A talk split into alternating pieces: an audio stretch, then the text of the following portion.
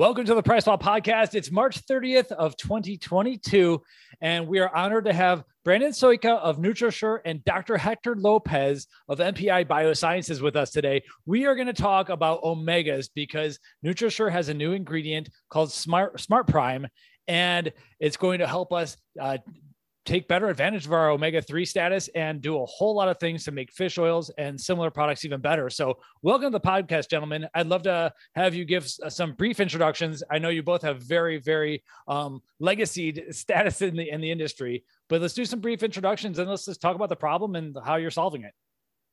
Yeah, Brandon, go ahead. You want to go first, and I'll chime in. Sure. Yeah.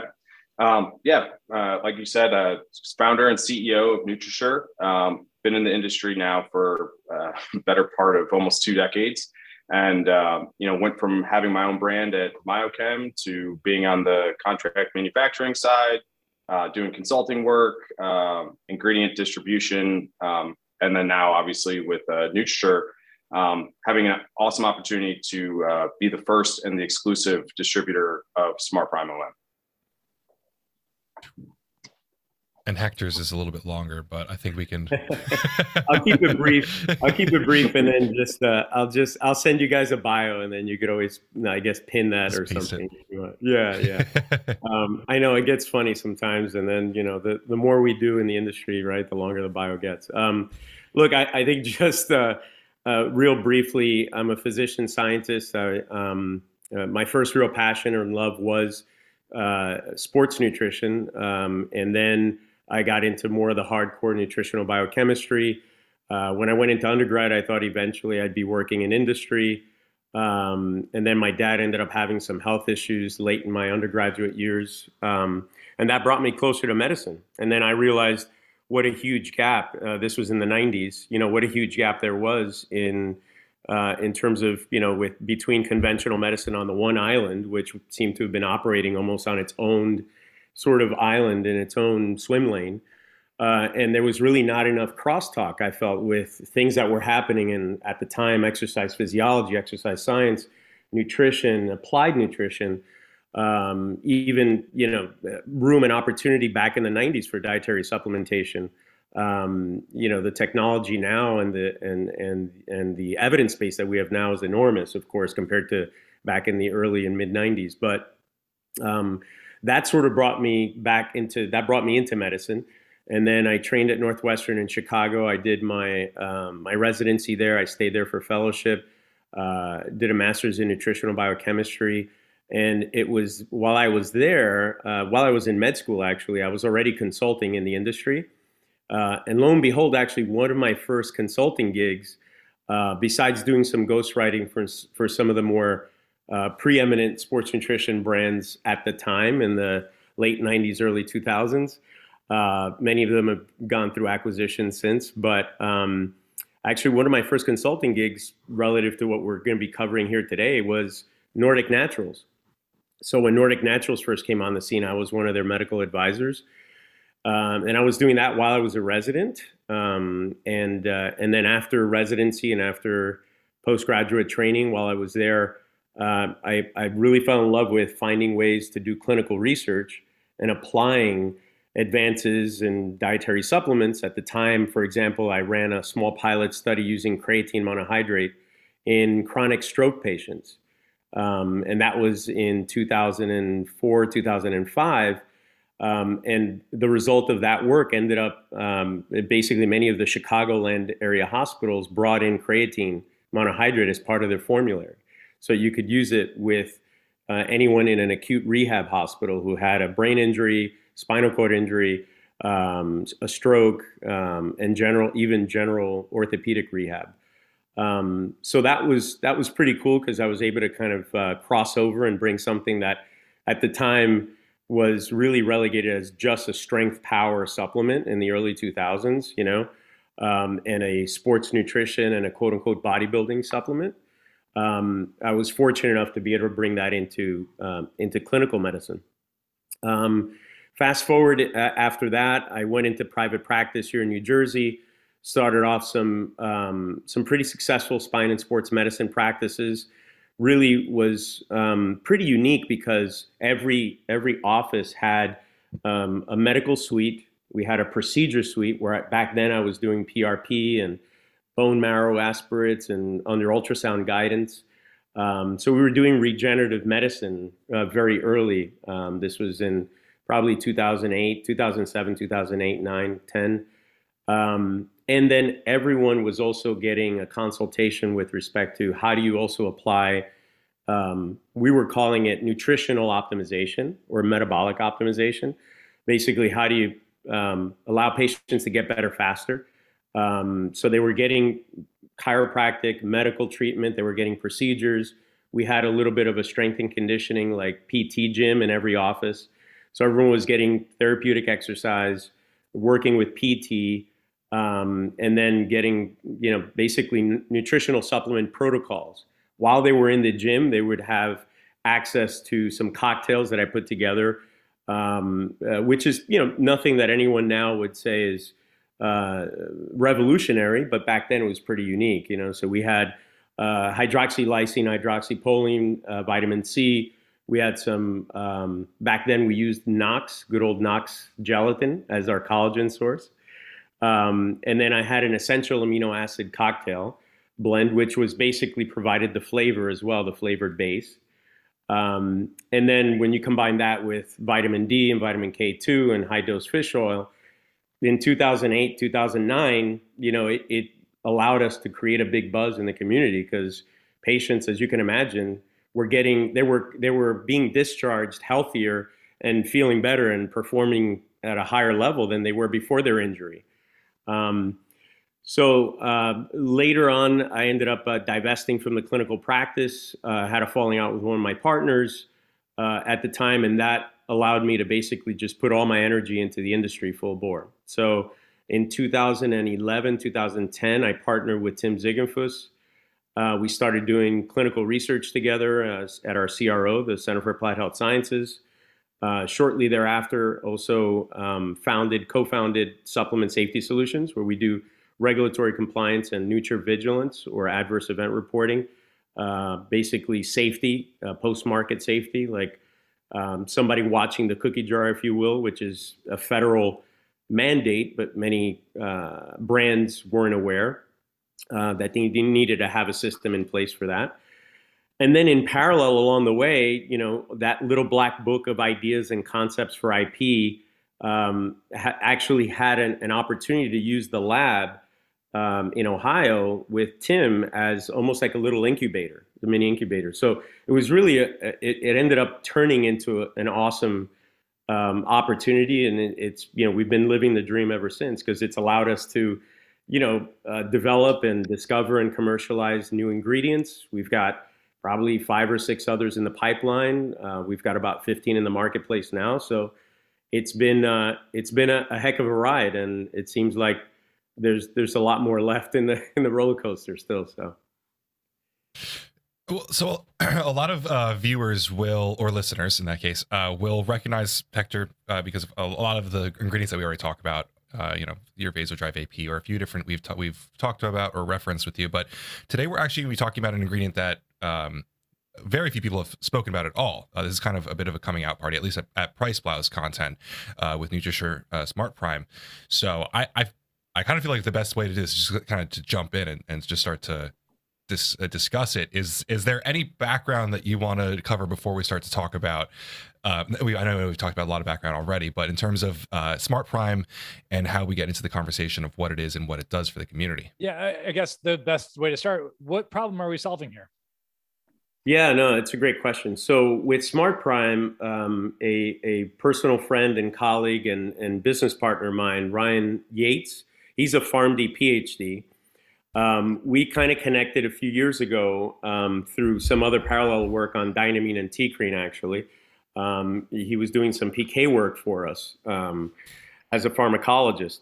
And we started talking, and he told me about his interest in basically polyunsaturated fatty acid metabolism, PUFAs, right? So, um, you know, for the audience or the listeners, um, you know, PUFAs are um, uh, part of the class of fats or lipids. Uh, lipids can be classified into saturated fats or saturated fatty acids, of course. um, and they uh, vary depending on the, the length of their chain. And the things that can um, affect how a fatty acid operates in the body are how long is the fatty acid, the length of the chain, right? Is it short chain? Is it medium chain? Is it longer chain? Um, uh, you know, within the short chain saturated fatty acids, you've got obviously butyric acid, you've got uh, acetic acid, two carbons, propionic acid, three carbons. Butyrates um, get a lot of attention clearly uh, as a postbiotic.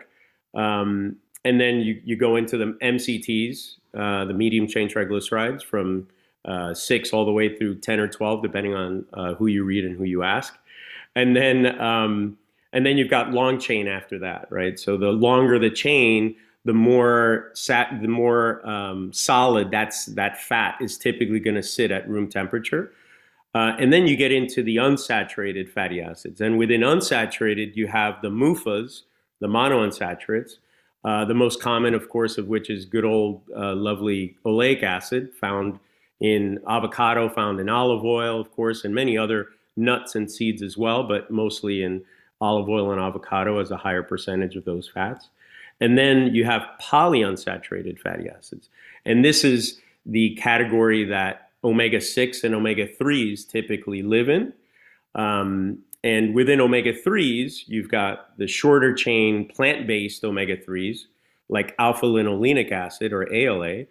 Uh, and then you've got the longer chain ones that are found typically in um, cold water fish or uh, marine organisms uh, from algae all the way to uh, fish. So uh, that's EPA, DPA, DHA, for example. Those are longer chain and they're omega 3.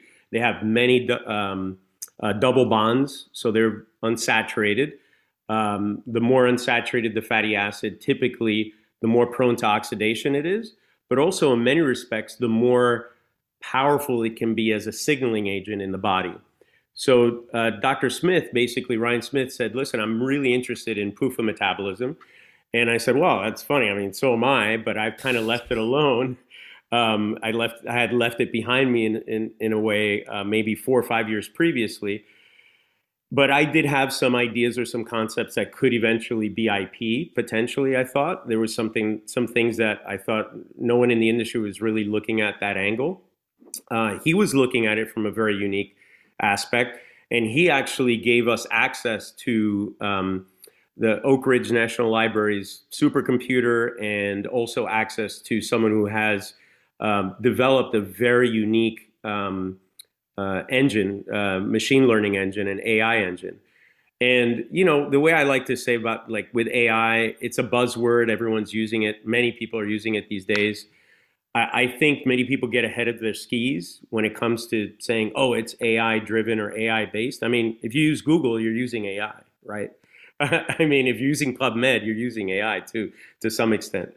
Um, I think with the more powerful algorithms that are predictive, um, it's a little bit like getting handed the keys to a Formula One sports car, right? I mean, in in the wrong hands, you're really not going to do much with it, right? And that's the thing with an AI engine. As powerful as it may be, you have to have great access to a, a heck of a database, which most of them can do. Uh, but then if you get a, this like readout or an output of an AI query, what do you do with that? Um, that's where I think the expertise, subject matter expertise, knowing a lot of the biochemical and molecular pathways already also having the understanding of the regulatory environment that we live in, um, you can start eliminating options very quickly and say, well, we know that's not going to be DSHEA compliant. We know that's not that's going to require GRAS, uh, or it's going to require GRAS, but it's feasible, or it's going to require GRAS and we may never get it and spend seven figures, right? Um, so, so I think that that was a very powerful opportunity for us to ask questions about um, where are there some gaps in the fish oil category. Um, we felt like one of those gaps was um, why is fish oil not better, not performing better? On you know, on paper it should cure almost everything, right? Um, but but it doesn't, and and so there there were definitely some gaps, whether it's cardiovascular disease or cardiometabolic disease, or any sort of liver uh, fatty liver disease like you know NASH or or or uh, and NAFLD, um, we felt like the data was just not panning out. So we we used the AI engine to basically take a real deep dive into this category. And what we discovered was the reason why I think many meta analyses when it comes to fish oil were disappointing. Um, and you see those headlines all the time, right? Whenever there's a new study, that's a negative study on fish oil.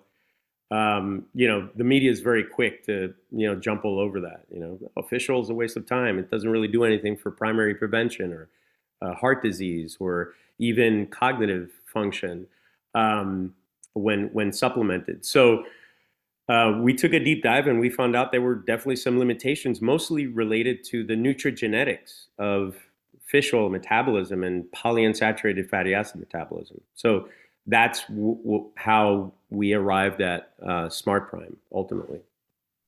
So the the issue is that is with the people that we're not able to process the omega threes properly, or we're it, it's it's an modern environment, story. or like what? Yeah, so uh, Mike, it, it's an interesting story actually. So um, if if you had the the genotype that was present in sub-Saharan Africa and developed out of sub-Saharan Africa, as you can imagine, uh, as a cohort, as a population, you didn't really have access to the coast, right? If you're in Central Africa, you're not getting to the coast anytime soon. But you still have a need, right, for EPA, for DHA, for DPA, um, for these really long chain polyunsaturated or highly unsaturated fatty acids. And typically, you don't find those in many of the foodstuffs that are around you in Central Africa, right? I mean, you may get access to perilla, get access to flax, sure. Um, even ahiflower, to some extent, you might get access to, right? And um, you know, for the listeners and the viewers, you guys know this, but those are short chain omega 3 fatty acids that the body will then need to convert into the business end, right? Into the EPA, DPA, and DHA.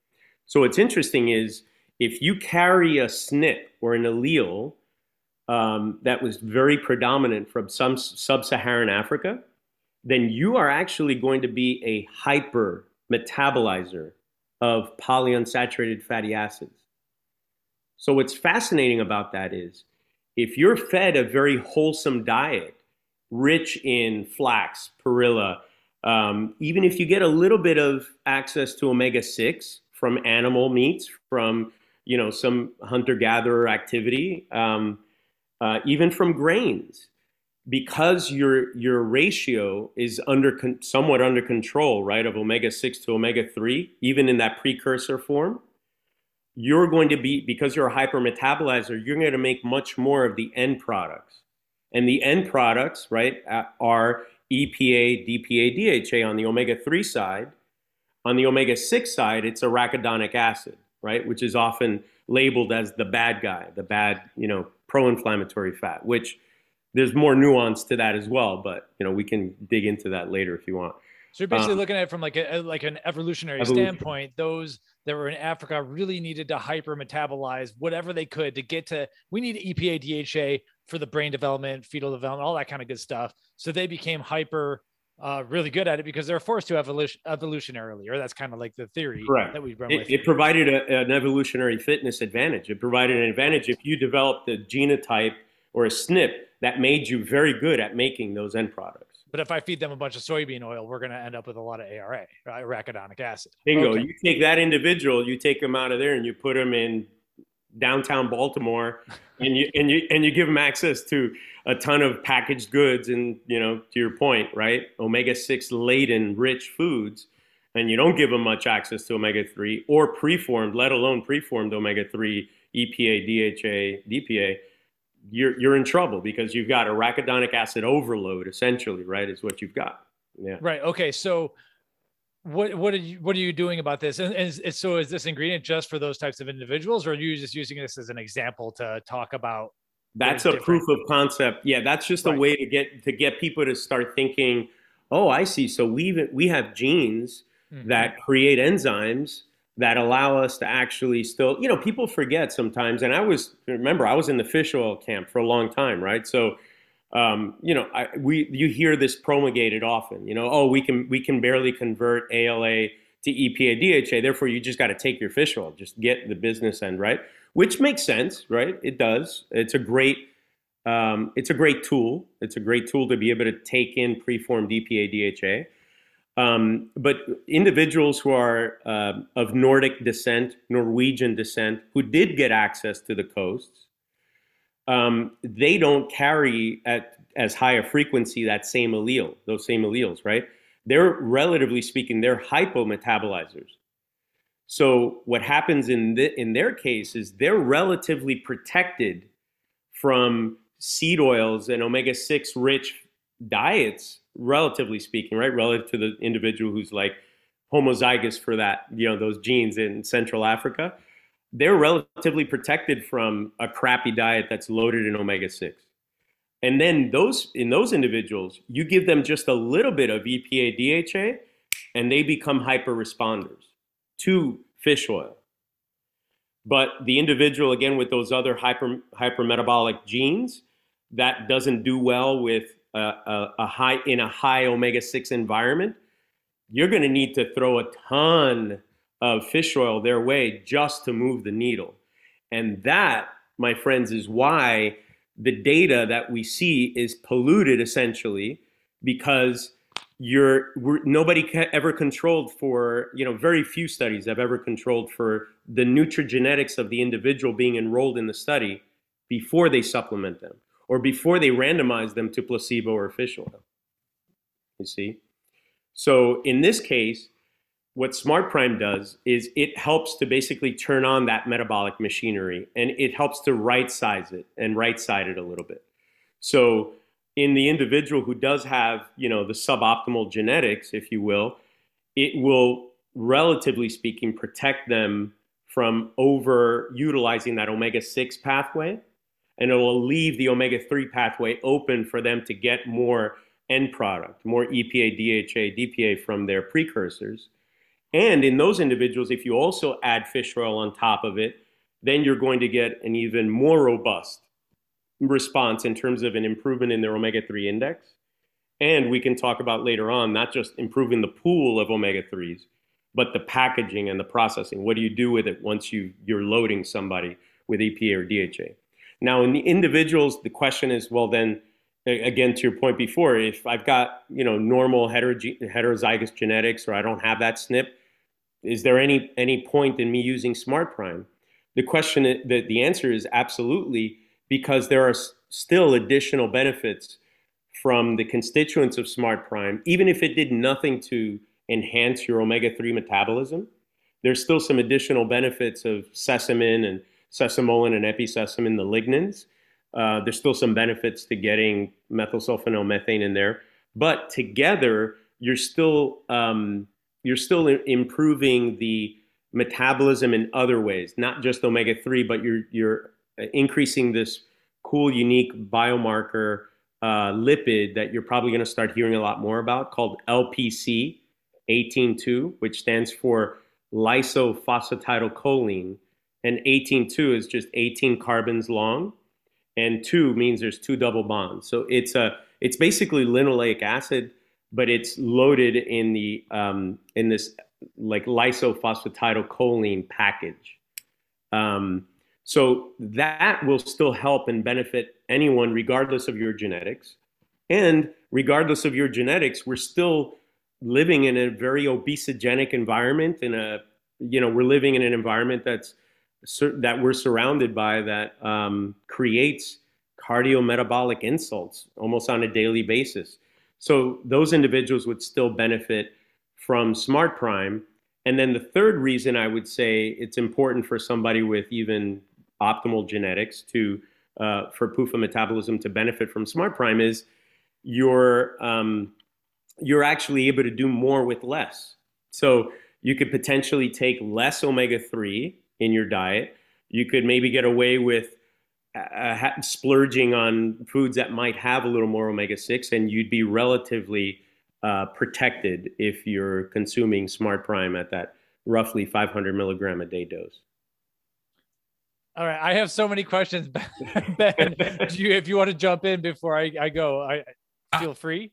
I I wanted to, I'm excited to, to do the, the, deep dive. I'm, I'm, sure we're gonna we're gonna go Inception here, but uh, before we go super deep, I, at like a very surface level for um for the consumers who d- maybe won't understand as far as we're going to go on a very surface level, what what kind of difference in uh, omega dosing are we looking at here? Like, if you are taking a, a very run of the mill omega three uh, supplement, could would you be expecting to be using less of it, like you said before, getting more out of less?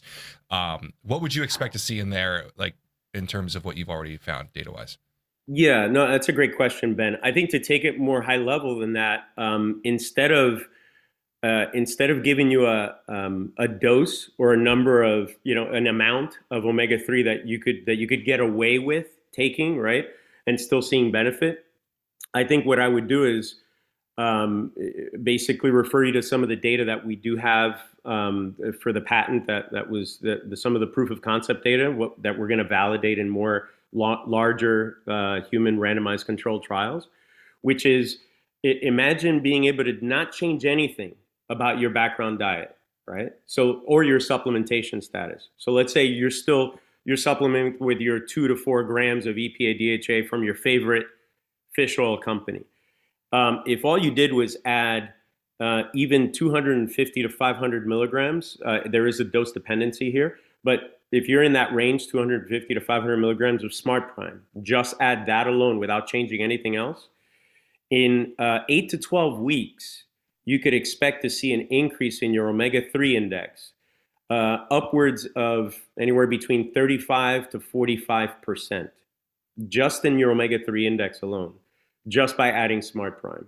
So, so, uh, so I would basically say you don't have to change anything about your current strategy. Keep taking your favorite fish oil. Keep taking, if you're vegan, keep taking your algae or your uh, flax, perilla, ahiflower, whatever you're taking. Um, but if you just add this, you're going to go much further in terms of tissue levels, your pool of omega three, the omega three index, and we could we could define what that means, but it's basically the percentage of EPA and DHA that's found in the um, in the outer leaflet of your red blood cell and your membrane, which is indicative that you can get from a blood sample, and that's mm-hmm. indicative of what your omega three status is. And there's basically three main categories that you can fall in on, on omega 3 index, right? There's less than 4%, which means you're at very high risk for cardiovascular disease or cardiometabolic disease. There's 4 to 8%, which is kind of intermediate. And then there's greater than 8%, which is ideal and optimal. That's where you want to be. So you want your omega 3 index to be above 8. So with Smart Prime, if you're starting off, the US average is about you know, between four to four and a half percent. That's the U.S. average population. So if you start off at four and a half percent, and all you did, even if you're supplementing a little bit, even if you're you, you know you're following whatever diet you're following, and all you did was add Smart Prime, you could reliably expect. It's what we're seeing. We're going to validate it, but what we're seeing is you could expect to go from say four and a half percent to about five and a half to six percent. So that's moving the needle substantially, and that's without um, and and that's dose dependent. So the more smart prime you take, you could potentially move that over more. We saw one of our subjects who was a relative responder, like a hyper responder.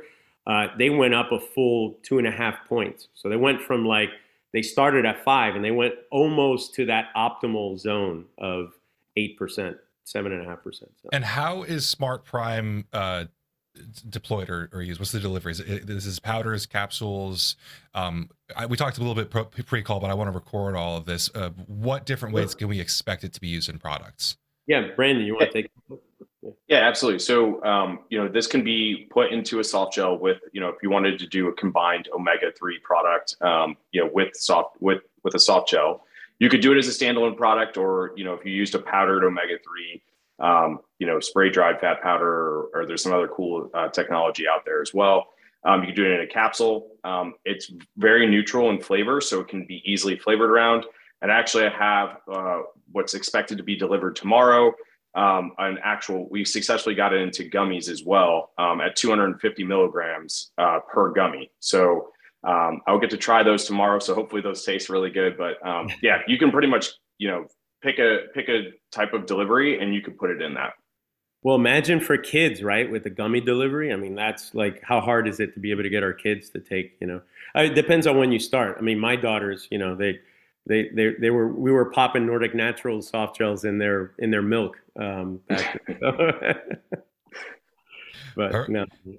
Well, Mike, right, cool. so yeah, I'm going to stay. My, my no, my, my questions are going to stay like surface level at first too. So yeah. basically, it sounds like we have an ingredient here. The constituents you you mentioned real quickly. So it sounds like there's uh, MSM, which was generally a sulfur providing uh, joint supplement that um, you know clinically dosed usually around a gram a day or so. sounds like you're, you're pulling either you're using MSM straight or something from that, um, mm-hmm. and then some uh, extracts of like sesame seed oil, like sesame, uh, sesame and stuff like that. The question is like, uh, so is this is gonna? I, I'm assuming it's gonna be a patented ingredient of yours. So maybe we could talk about it a little bit. Are you actually like changing we were talking a little, a little, bit about the genetics and stuff are you actually changing into the genetic coding or are you actually just like providing precursors for the body like what are you what are you doing here yeah no it's a good question mike yeah so so you're right it's a it's the this first iteration the patent covers multiple different lignans that we've studied from both black and white sesame seeds. Um, it's really cool actually because like we you know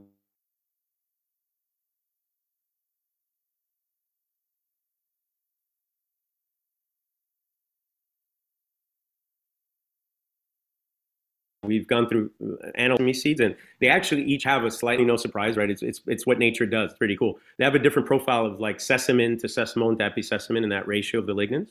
Um, and then we do uh, use MSM as our choice of um, optimizing your methylation status. Most people use MSM as a way to deliver sulfur, like bioavailable sulfur. That's why it's used in, you know, essentially joint health, connective tissue health, um, uh, skin, hair, nail health, etc. Um, uh, but it also has some really other some cool properties that I think often go underlooked, and it, we're using it as kind of a dual agent, as both a sulfur donor, um, which does some good things to general um, sulfur, glutathione metabolism, et cetera.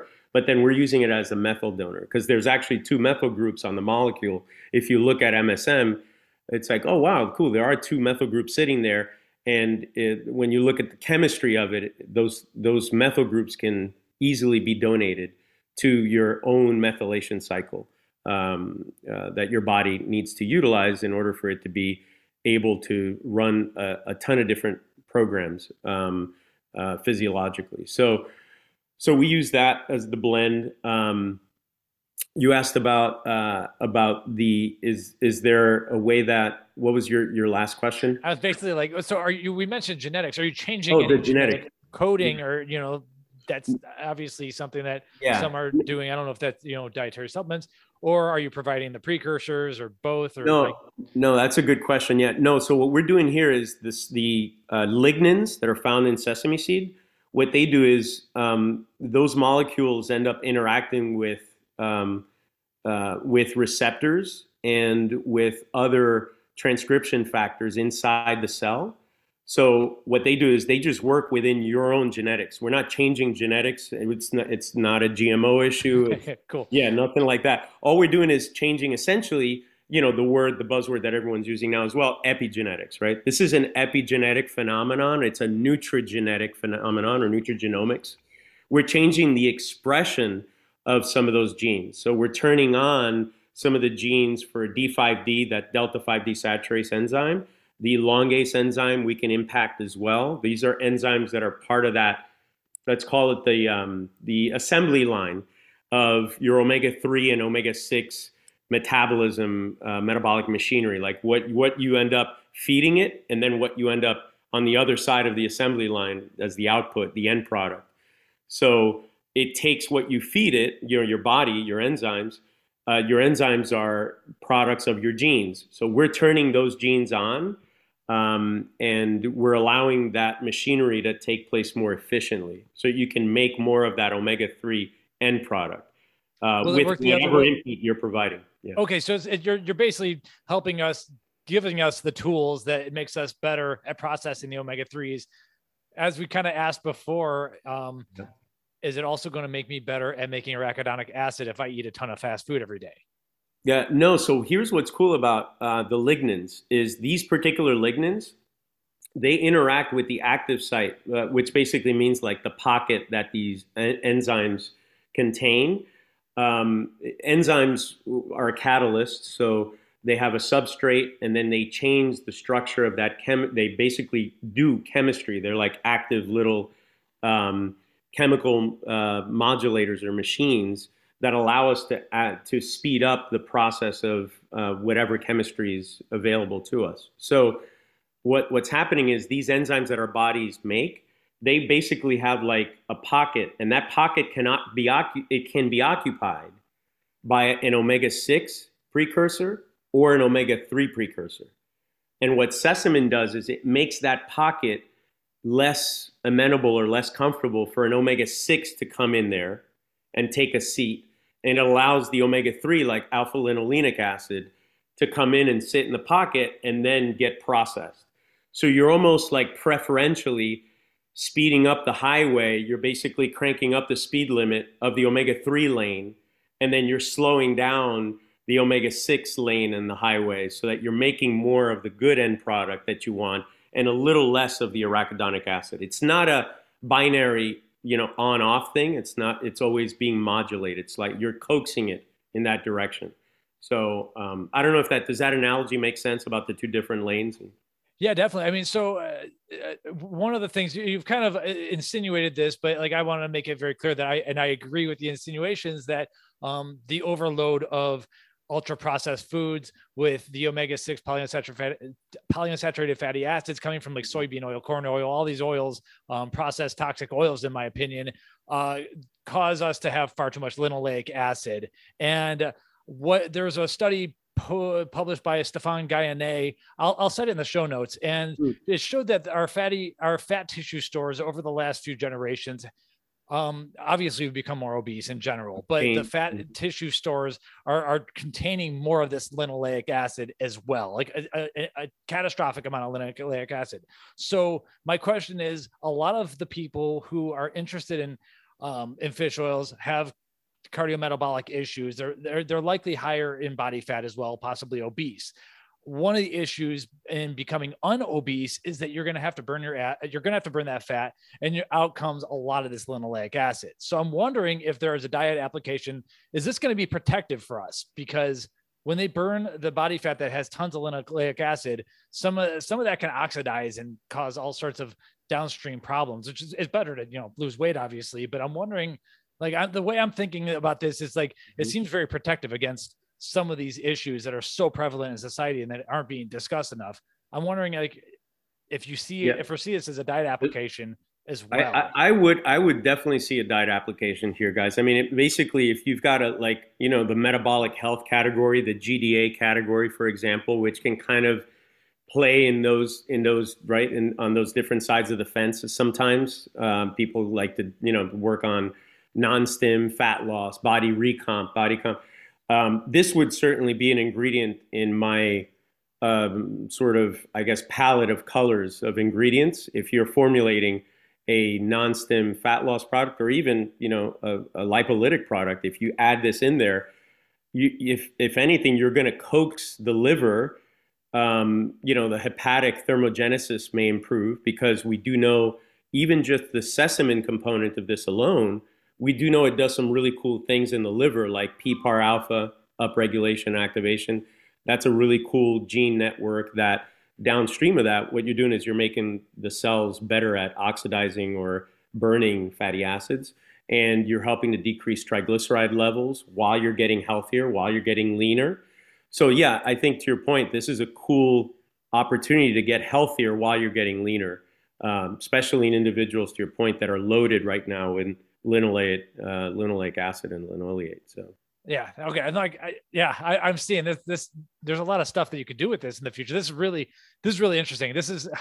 It has very broad, broad applications, right? I mean, yeah, I, I mean, I was almost going to say this is what the doctor ordered, but I don't think I'm allowed to say that. So, yeah, yeah, yeah, Okay, so um, I mean, th- those are the the most of my questions. I know. So you, um, in general, you have like you know three or four main bullet points that you that you have discussed in some of your articles um, and there's a, a PowerPoint presentation. So if you want to kind of go into those, but I'm kind of starting to see where where this belongs, and that's that's why I wanted to ask those questions and make sure that I understood uh, kind of the mechanism. So I, I'm like fully I'm like fully on board with this. I'm excited. Yeah, awesome, awesome, man. Thanks. Um, so I think we we covered a little bit of like some of the uh, metabolic benefits, right? So uh, anyone who's interested in improving their, um, you know, let's say they're, they're markers of insulin resistance. Um, and the other reason I'll mention that here is beyond what we've already covered. There's this really cool marker called LPC18-2. I mentioned briefly earlier. Uh, LPC18-2 is actually linoleic acid. It, it is a linoleic acid species of phospholipid. It's a phosphatidylcholine um, backbone it's missing the reason they call it lyso it's because it's missing one of the fatty acid tails from the like SN3 position on the backbone. So it's got three positions on the glycerol backbone. One of them is the phospho phosphatidylcholine head, the polar head, and then you've got a fatty acid in the middle, um, which is usually a polyunsaturated fatty acid. And that one can either be an omega 6 or it can be an omega 3. So if your diet is loaded in omega 6, you're mostly going to have that occupied by linoleic acid. So to your point before about uh, Steve Guyenet's article, like we literally are what we eat, right? Um, especially more so with fats, more so with lipids than probably any other macronutrient. I mean, when you think about it, right? Um, you know, truly what you consume and the composition of fats in your background diet, in your macros, that will eventually end up becoming part of every membrane in every cell, uh, in every organ and tissue in the body. So that's like a really heavy realization when you think about how you can impact or influence your health, your longevity, and um, your overall well-being, as well as your obviously your performance. Um, if you're interested in you know day-to-day performance, regardless of what you do. Um, but there's also uh, going beyond the, so the LPC18-2 has been such an important marker of insulin resistance. It's been part of these new panels like Quantose IR, uh, which is um, a panel by a company called Metabolon that does some really cool work. Uh, they basically take like your blood and their their life's work is they take your blood and they do like this big profile or chromatographic spread, and they look at every metabolite that they can possibly find in your blood, um, and they try to then make predictions or associations. So one of those is like, what's the risk that you will become a type 2 diabetic in the next five years? And some of that work was done with Quantose IR. And LPC18-2 is one of those markers that is, is a big one. So the higher your levels of uh, LPC 18-2, the lower your risk of developing um, type 2 diabetes, even if you're pre-diabetic. And there's been some really cool work recently in the Baltimore longevity study, the BLS study, where 18-2 was one of the strongest predictors of your level of functional capacity if you had sarcopenia or if you didn't have sarcopenia as you got older um, your gait speed, like how well you're able to ambulate and walk over time. Um, so one of the things that SmartPrime is doing is it it uh, we've seen already in our data, and it's part of our IP. We're increasing levels of LPC18-2. So in addition to improving your omega-3 index, the one omega-6 marker that you actually want to see improve is this LPC18-2, because one of the areas it's huge in is mitochondrial health. So there's this um, this this compound in the mitochondria that's very rich in the mitochondria called cardiolipin, and cardiolipin is a type of sphingolipid. Um, basically, the long and short of it is it's critical for how the electron transport chain functions in every mitochondria in every cell. If your cardiolipin uh, cardiolipid status is not optimized, then you're not going to be very efficient or as efficient at making ATP through the electron transport chain. It's that last, like, it's part of what makes that ATPase at the very end of the chain where you're bouncing around electrons and passing them off. And then you get to the end and that hydrogen ion comes through. And at the end, it spins this complex through the inner mitochondrial membrane and you get ATP. You, you make ATP in water at the end of electron transport chain. Um, cardiolipin is essential for that like spinning channel, that that transport protein, that ATPase, the enzyme that is the business end of electron transport chain to work well. So eh, LPC18-2 is is is is necessary. It's an obligate component of this cardiolipin, and that's part of why we also feel we're indirectly improving mitochondrial health. So it's metabolic health, um, mitochondrial health, which plays into all of these areas. And then there's cognitive, the brain. That's another area we can get into, which is there's only one way for DHA, which we all know is important for brain development, brain health, and retina, right? Eye health. There's only one way for DHA to get into the brain effectively, and that is through a transport protein that's at the blood brain barrier. You can't just consume a ton of DHA and EPA and expect it to make its way to the brain. It doesn't work that way. The only way it can get to the brain is it needs to be packaged correctly. And that's the second thing that SmartPrime does is one is it increases your pool so you can load more DHA, more EPA, more DPA in your in your tissues. But the other one is processing and packaging. Um, the analogy here, it's kind of like like Amazon, right? Everyone's familiar with Amazon now or 3PL. If you put the wrong sticker on the package or you put it in the wrong package, and then it never gets to its destination, right? Whatever you end up ordering. So here for DHA to get to the brain, it needs to be packaged correctly and it needs to be in that LPC. So DHA needs to be loaded as that fat in that LPC instead of it being LPC 18.2 like we said before, it needs to be LPC 22 colon um, 6, which is DHA. So you can load DHA in that package and now, if it's in the blood as LPC DHA, now it can get access to the to the brain across the blood-brain barrier. This is called the it's the MFSD2A transporter. Um, there's there's you probably hear a lot of people like uh, like Rhonda Rhonda Patrick. She talks about eating like salmon roe in order to get like DHA. So it's a great concept, great idea. You can get choline you can get DHA, you can get EPA. Problem is um, that the body doesn't work that way. You can't just consume preformed LPC DHA and expect that it's going to get through your digestive tract all the way to your brain in that fashion. It doesn't happen that way. So the body actually breaks it off into its components and then repackages it after it's been through circulating through the entire body and makes its way back to the liver which is why you can't just depend on eating, um, you know, salmon roe in order to improve your brain's amount of DHA. You can get more DHA that way, and if you're metabolically healthy and your methylation status is on point and your homocysteine levels low and everything's working, then you can you can take that DHA and package it correctly and get it to the brain. So, um, so yeah, so brain health, cardiovascular health, metabolic health. Um, we even have a study. I'm not sure if Brandon let you know. We've got a study that's going to be starting soon for uh, hair health. Which um, don't worry, I'm not going to be the spokesperson for the, the, the for that hair follicle health study. But um, not the um, only bald one today. Uh, yeah, that's, that's right. He's got facial hair. that's right. That's right. So. Um, yeah, I... if it's for if it's for chest hair or back hair, I'm I'm in. I'm in. definitely uh, not. Yeah you uh, you mentioned before, and I think you talked about time a, a, little bit, but you mentioned it's it's not an on or off switch. It is kind of coaxing in a, in a direction. Uh, but mm-hmm. in terms of effective time, you mentioned before uh, the concept of like GDAs, which you, you take with glucose and it happens then. But uh, a lot there's there's we're talking about you know a few different benefits here.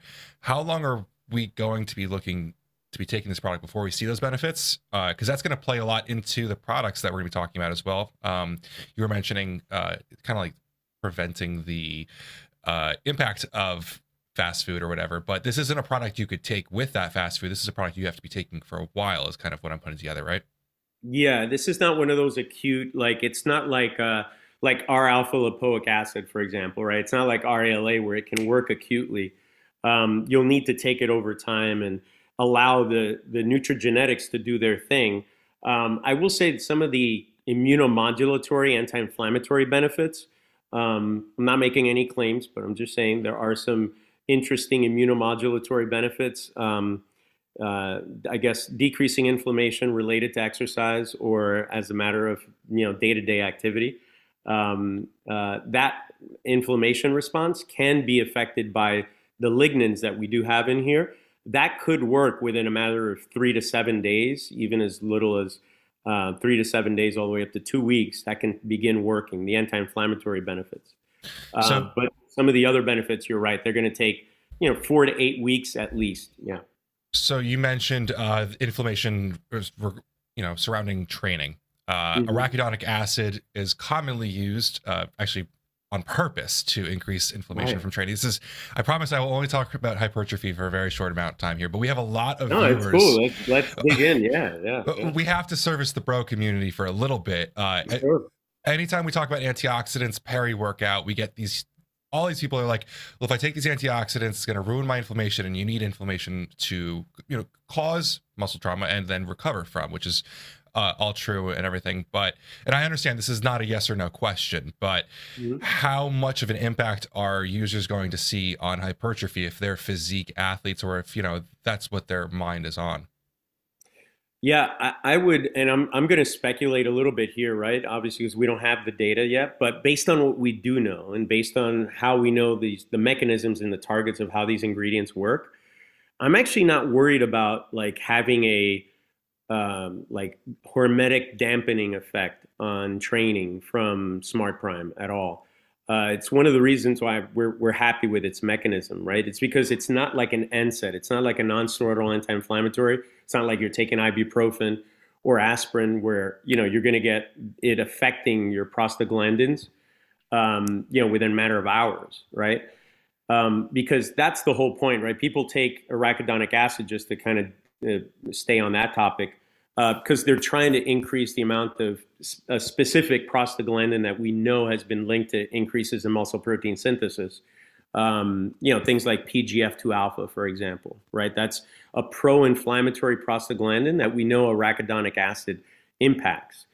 Um, it, be, because this is just modulating, it's still permissive. In other words, it's we're not we're not um, completely preventing your body from using or making arachidonic acid. We're simply kind of just trying to right size and right side um, a scenario that's already so overwhelmingly, you know, tipping in one direction. I mean, I, I, I mean, I, I understand, and I, have actually been a part of some of that research myself. I, I was actually a co-author on one of the papers on arachidonic acid in humans, right, for strength training adaptations. But I I'm a little suspect because I really feel like uh, as a as a society, I think we've got more than enough arachidonic acid for the permissive effects that we're looking for after a strength training stimulus. Um, I think we've got plenty of uh, kindling, uh, you know, uh, around us to be able to light up if we need to, right? I don't think we need to add that much more. Um, uh, so, but I do understand, like the, the obviously the the the theory and um, and the potential application of arachidonic acid. Here, I'm, I'm actually curious to see if we see any impact on body composition where we can, we might actually be able to, and again, I'm speculating, but we might be able to see a scenario where um, because we're impacting some of the pro-inflammatory catabolic aspects of training uh, without impacting the anabolic side of things negatively, uh, especially with respect to EPA, like combining a high dose EPA product with SmartPrime. Uh, I think you know there's there's good data so far to suggest that when you add it to protein, adding omega three to protein, we know increases uh, some markers of muscle protein synthesis. Actually, right? That work's been done. Uh, Chris McGlory out of University Stirling, uh, some work out of um, Kevin Tipton, the late Kevin Tipton's lab they they actually showed when you add omega three, Smith, Dr. Smith's lab um, here in WashU in Missouri, they showed that when you add omega three, you can actually increase and, and, do it like with a clamp study, with an insulinemic uh, euglycemic clamp study. You can increase markers of um, mTORC activation and um, muscle protein synthesis. Um, and we think what's driving that is probably EPA more so than DHA as far as you know when it comes to the fish oil components. So Uh, so I'd say, yeah, for the bros, like, yeah, don't be afraid. You know, this is not going to hold your gains back at all. You know, from from training, it shouldn't. That's awesome. I'm to going hear. to do my best to get uh, as many of these studies into the show notes as possible because there's just you have so much information. We've wanted to get you on this podcast for years just so he could say. So, um, I, and sorry for uh, cutting off Ben. So yeah, I, I mean, it would be an awesome thing to have you as a, a semi-regular guest because you are a wealth of knowledge here. So thank you. Um, Ben, I, I, cut you off. So if you want to say, ask another question, you can. I was going to get back to like kind of the the packaging uh, of DHA for the brain. Um, is there anything that we're doing? Uh, lifestyle wise that's making us worse with that packaging or is that just kind of how it is how it was you know how it always was? And uh and we're just trying to like optimize hu- the human condition. Yeah no it's a, it's a great point. So part of what we know is that it, when when let's say you all you did was just start supplementing with a, a high quality fish oil that's that's high in EPA or DHA and that's another thing a lot of fish oils out there are not high quality and have plenty of omega six on their own. But yep. interrupting. Yeah. yeah, yeah, no, no, you're right, you're right.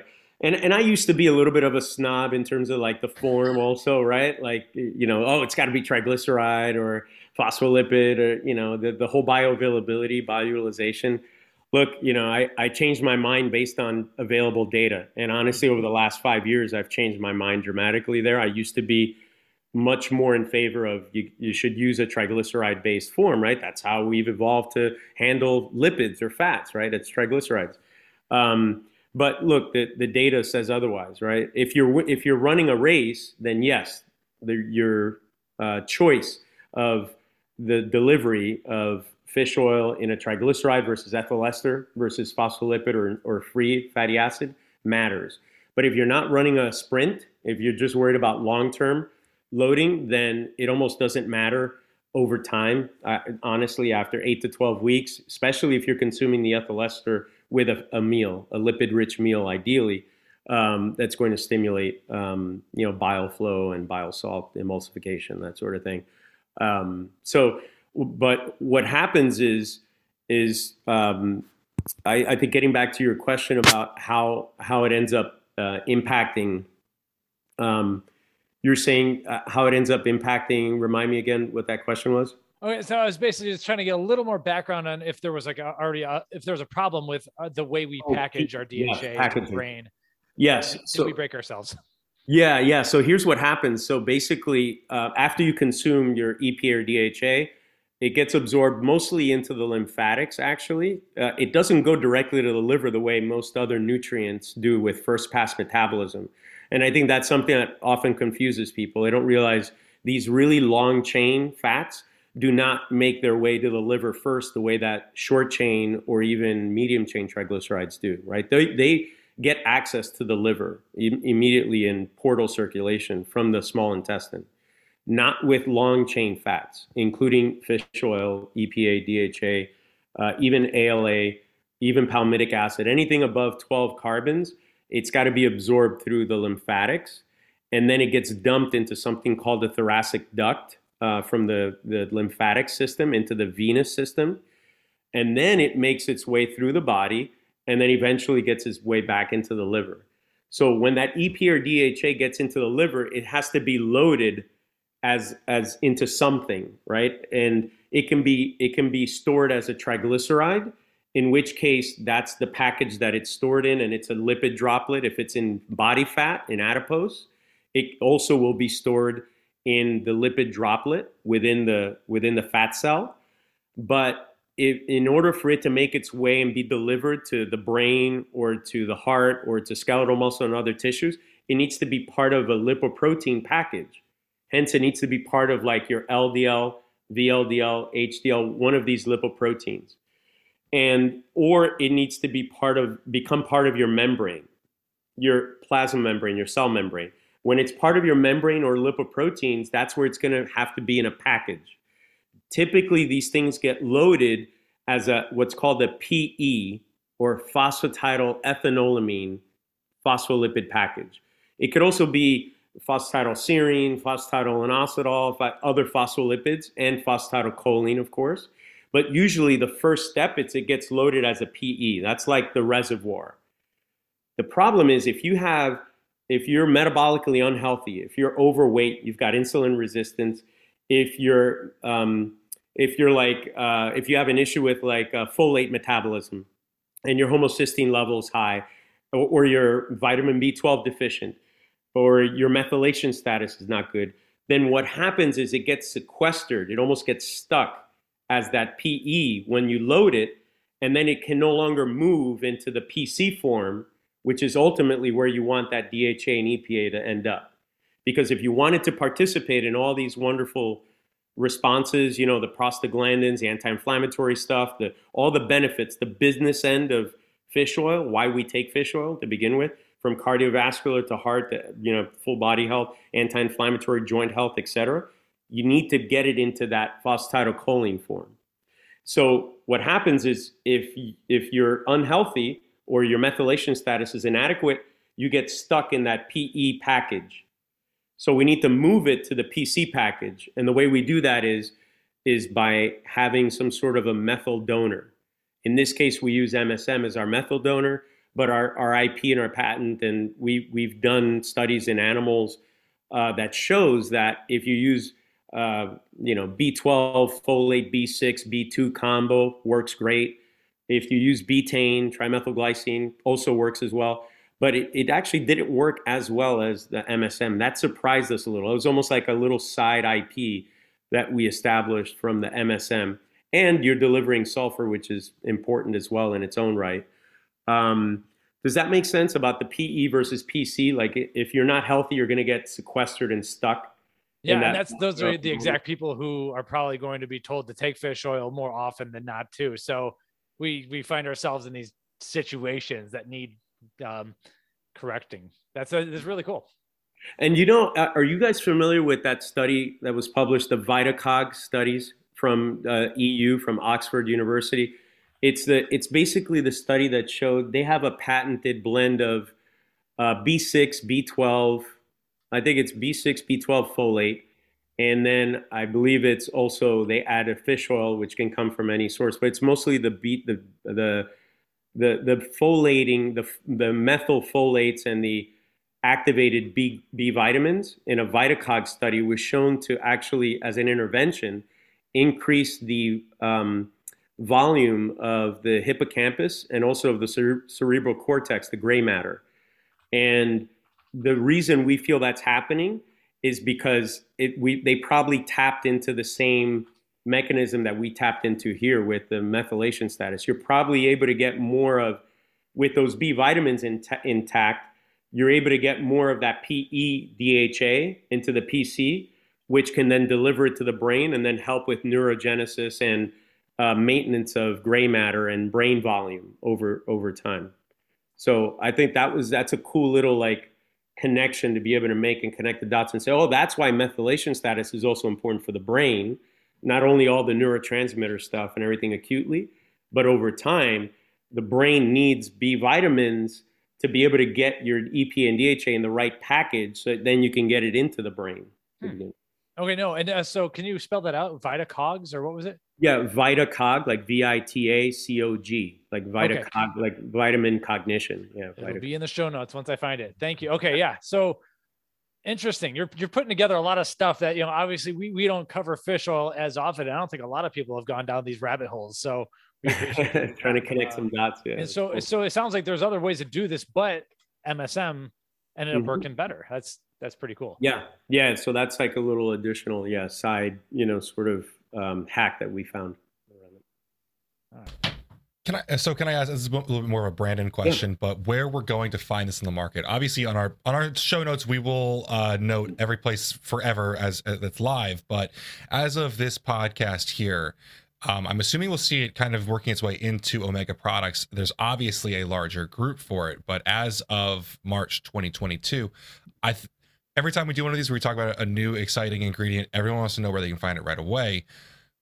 You know people who are trying to find it now what should they start looking for?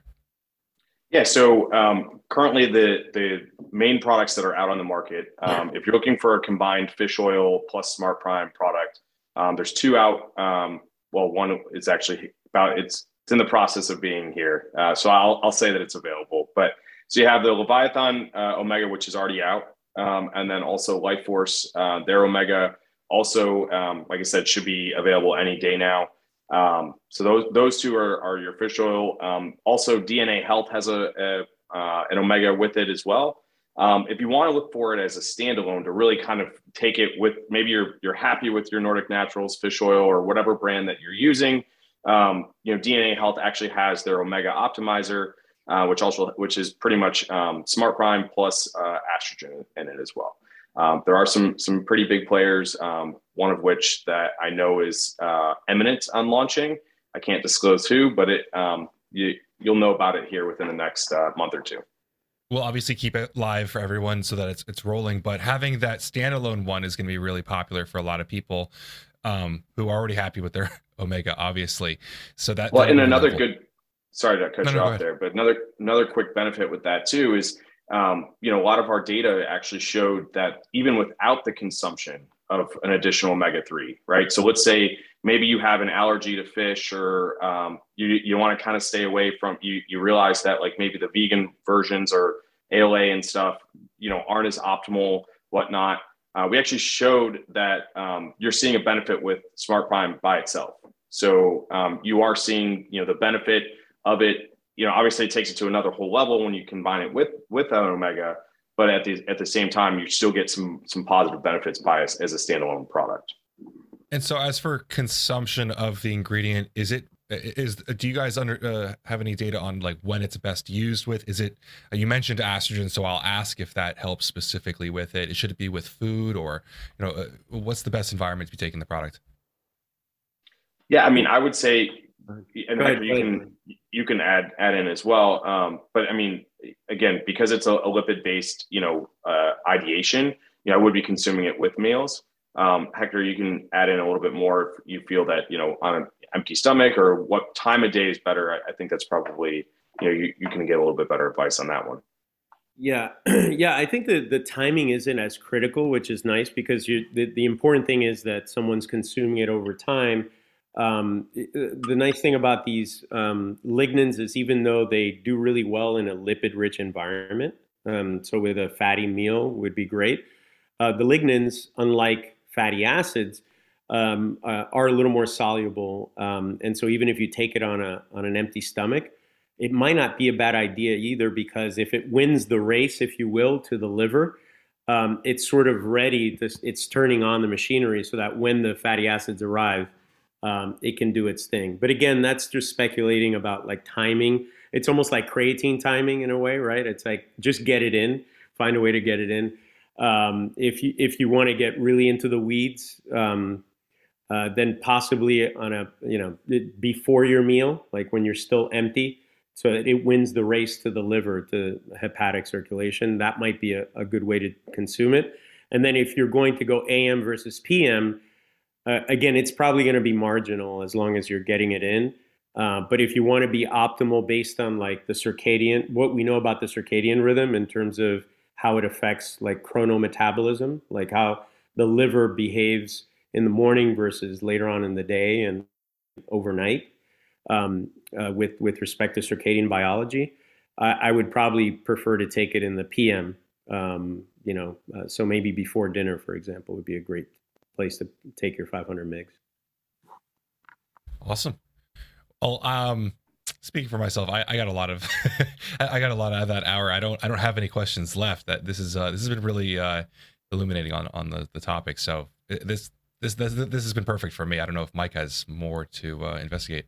I don't. I mean, yeah, it's putting together. It seems like this is one of those situations where the Omegas didn't work out as well as anyone would have liked over the last couple of decades, and this is going for a solution. And or a partial solution or something better. And that's that's important to me. And just the fact that um, it may help steer bodies in the right direction especially uh, for these diet applications. Uh, I, I, yeah I'm, I'm very very interested in this. We're going to be covering this a lot more. We're going to have some deep dives. I'm going to do my best to have like a lot of these studies.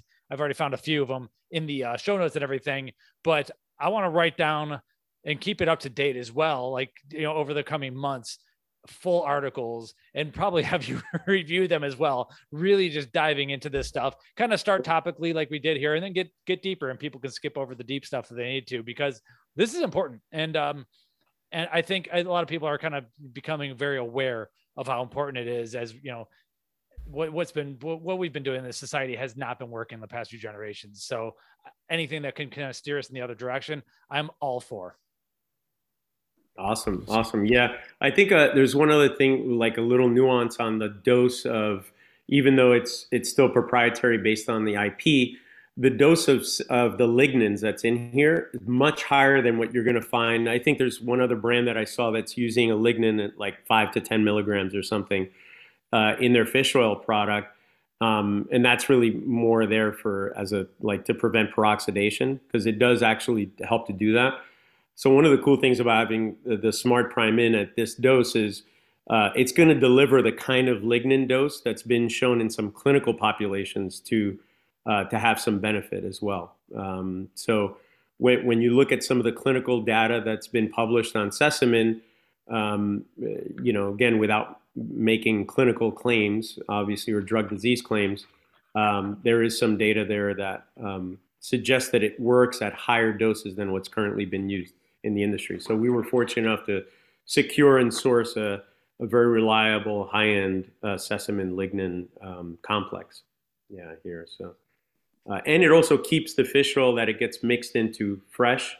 It, it almost acts as, you know, like how you, will find tocopherols and rosemary extract for freshness for the for fish oils. Mm-hmm. Um, the the sesamin here um, of SmartPrime will also help to to do that as well.